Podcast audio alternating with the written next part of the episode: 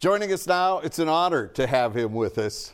Dalton Risner. uh, Minnesota Viking. You know, free agency doesn't start for a while, so we're still labeling you as one of ours. But first off, thank you so much for coming in. Yeah, no problem, man. I'm happy to be here. I am technically a Viking until March, so I'm going to continue to soak that in. I'm going to wear the colors. I'm going to uh, take ownership of being a Minnesota Viking for a few more months, even though the season's over. So thanks for having me in. All right, let's talk about this season I mean, it has to be the craziest season. I know you've only been in the league five years, four or five years, but that had to be just chaos. Not only just for you, but once you got here with all the different quarterbacks. And how does that change things for an offensive lineman when there's a different person back there barking out the cadence? Well, you're right. I mean, this year was chaos. I mean, to start, you know, I'm in Colorado September 18th finishing up a workout. I got my cleats on. I'm, I'm getting some sets in at the park, just wondering when my fifth year is going to get started and what's going to happen. And I get a call, and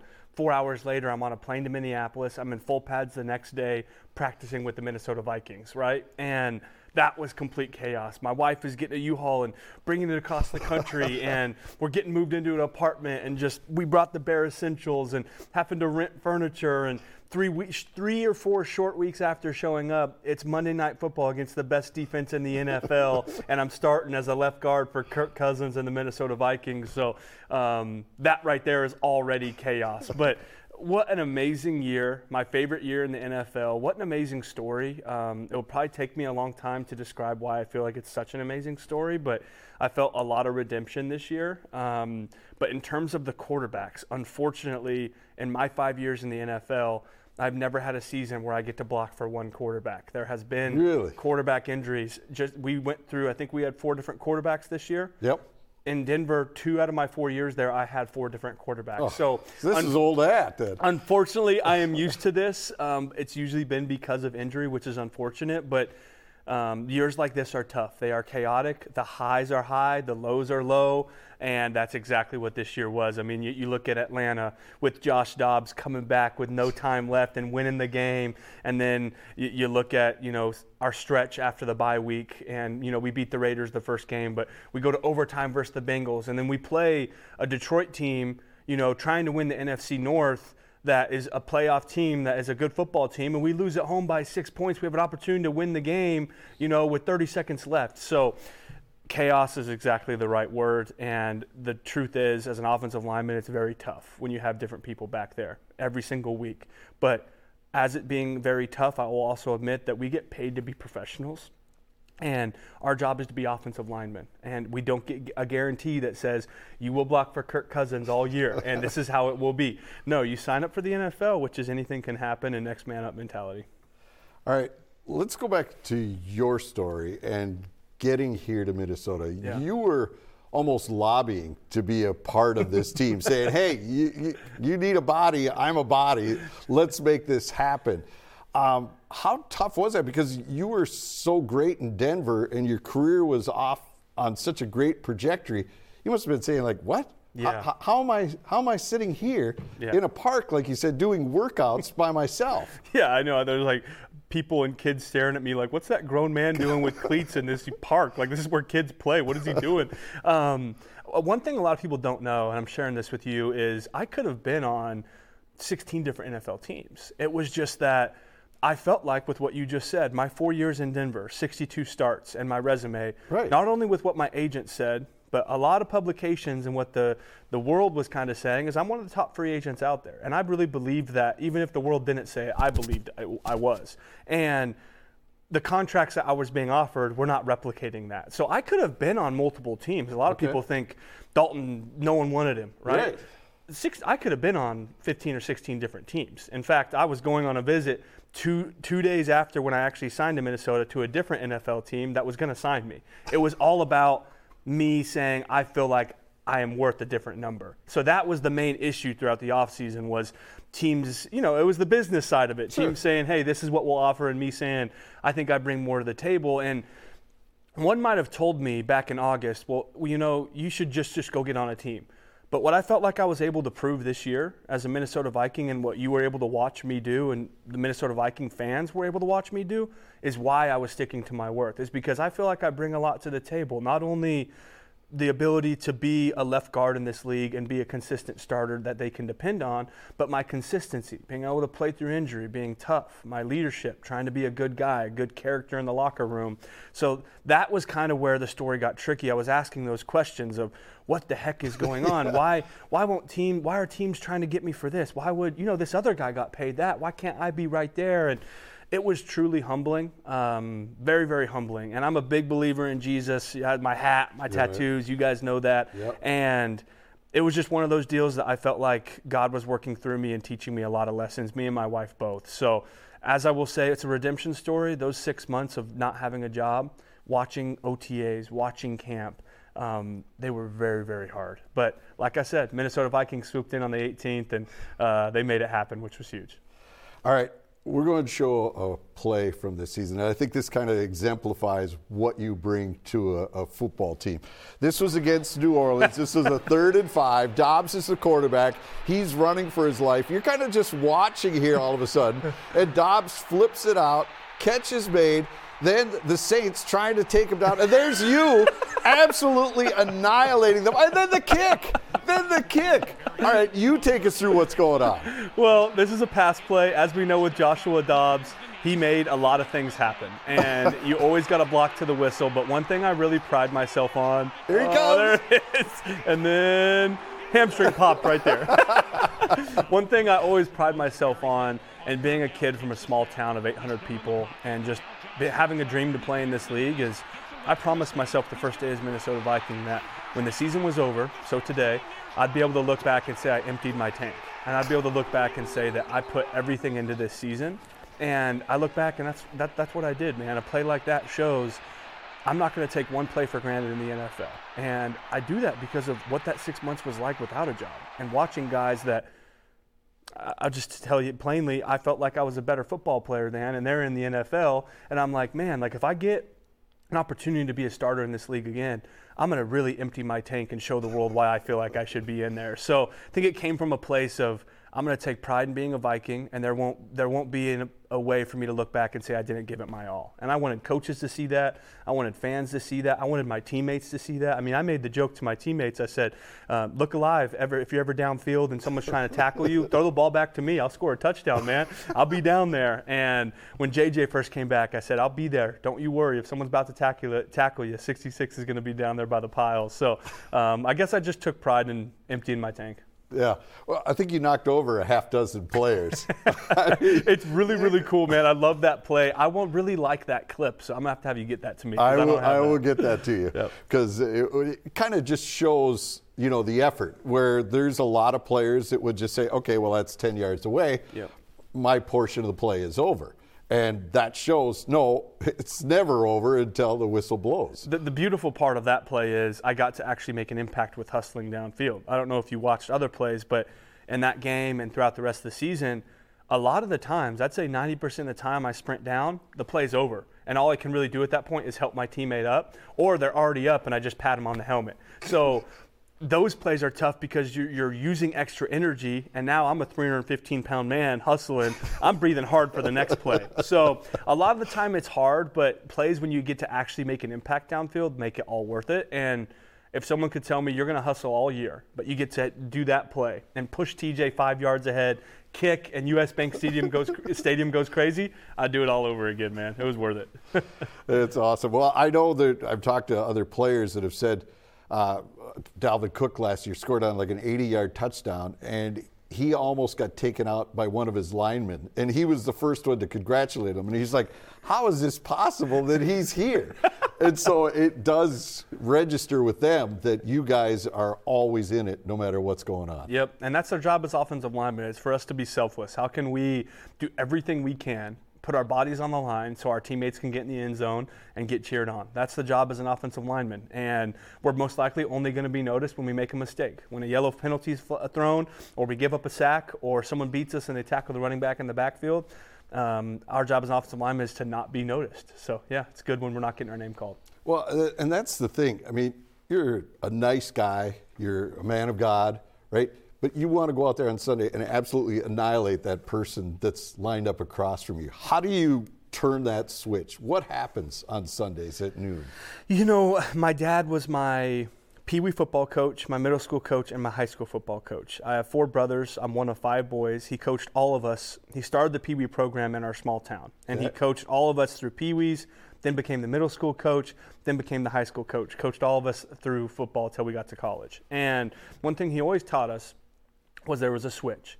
And he said, my parents raised us to be good, God fearing men that respected women, respected people, um, were unjudgmental. They, they raised us the right way and they told us to be good to people and they believed in that. But he also believed in when you get to the football field, it was the switch. And when you, when you put your cleats on, they touch the grass of the turf, you flip that switch. And you went from, I'm going to be respectful and nice to, I want to go out here and destroy somebody, right? And that doesn't mean you're saying bad words and being a bad person on the field, but it does mean you have a job to do as an offensive lineman and it's to crush the guy in front of you. and that's kind of what I've always taken with me is I know I spoke about why I hustle, but I really this job is really important. This job is hard to get. Only a 0.1 percentage gets to play in the NFL, and then of that percentage, only a certain amount of guys. There's only 32 left guards in the NFL, so I'm one of 32 left guards in the world there's a lot of people out there that want to have my job, that want to take my job. So I'm going to flip that switch and take it very serious. There's no time to be nice. There's no time to say, I love you and shake your hand. After the game, that's fine. But when we're in between those white lines and the clock is going, uh, I got a quarterback to protect, a running back to protect, a team, teammates, coaches, an organization to make proud, and I take that serious. All right. Hopefully, the Vikings get a deal done with you here before you get to free agency. Yes. But if you do get to that again, how different will it be for you now that you've experienced what you've experienced? Will it be not as self doubting, perhaps? Will it be, you know, I know I could do the job and I'll, I'll get something? or uh, what's your approach this time should you get to that in March? Yeah, you know, I'm right there with you. I hope I don't get there. I want to be a Minnesota Viking. I want to be a part of what this area has going on, what the Minnesota Vikings has going on. I want to be around the Juicy Lucy a little bit longer, not going to lie to you. Um, shout out Matt's Bar, the French yes. fries there, oh my gosh. And, uh, but if I do get to free agency, I think that one thing that will change, one thing that wouldn't change is me knowing my worth, me knowing the type of player I am.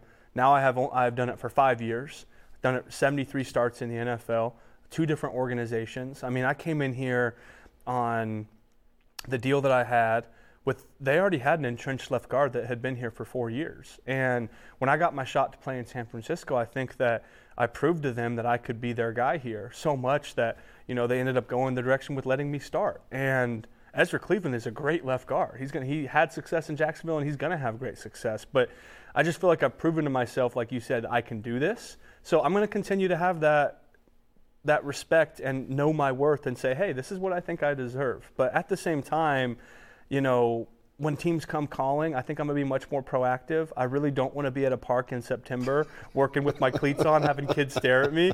I'd much rather move to somewhere in March or April and get going with the team with OTAs. So um, I don't know what God's got in store, but I sure hope it gets done quicker this year. All right.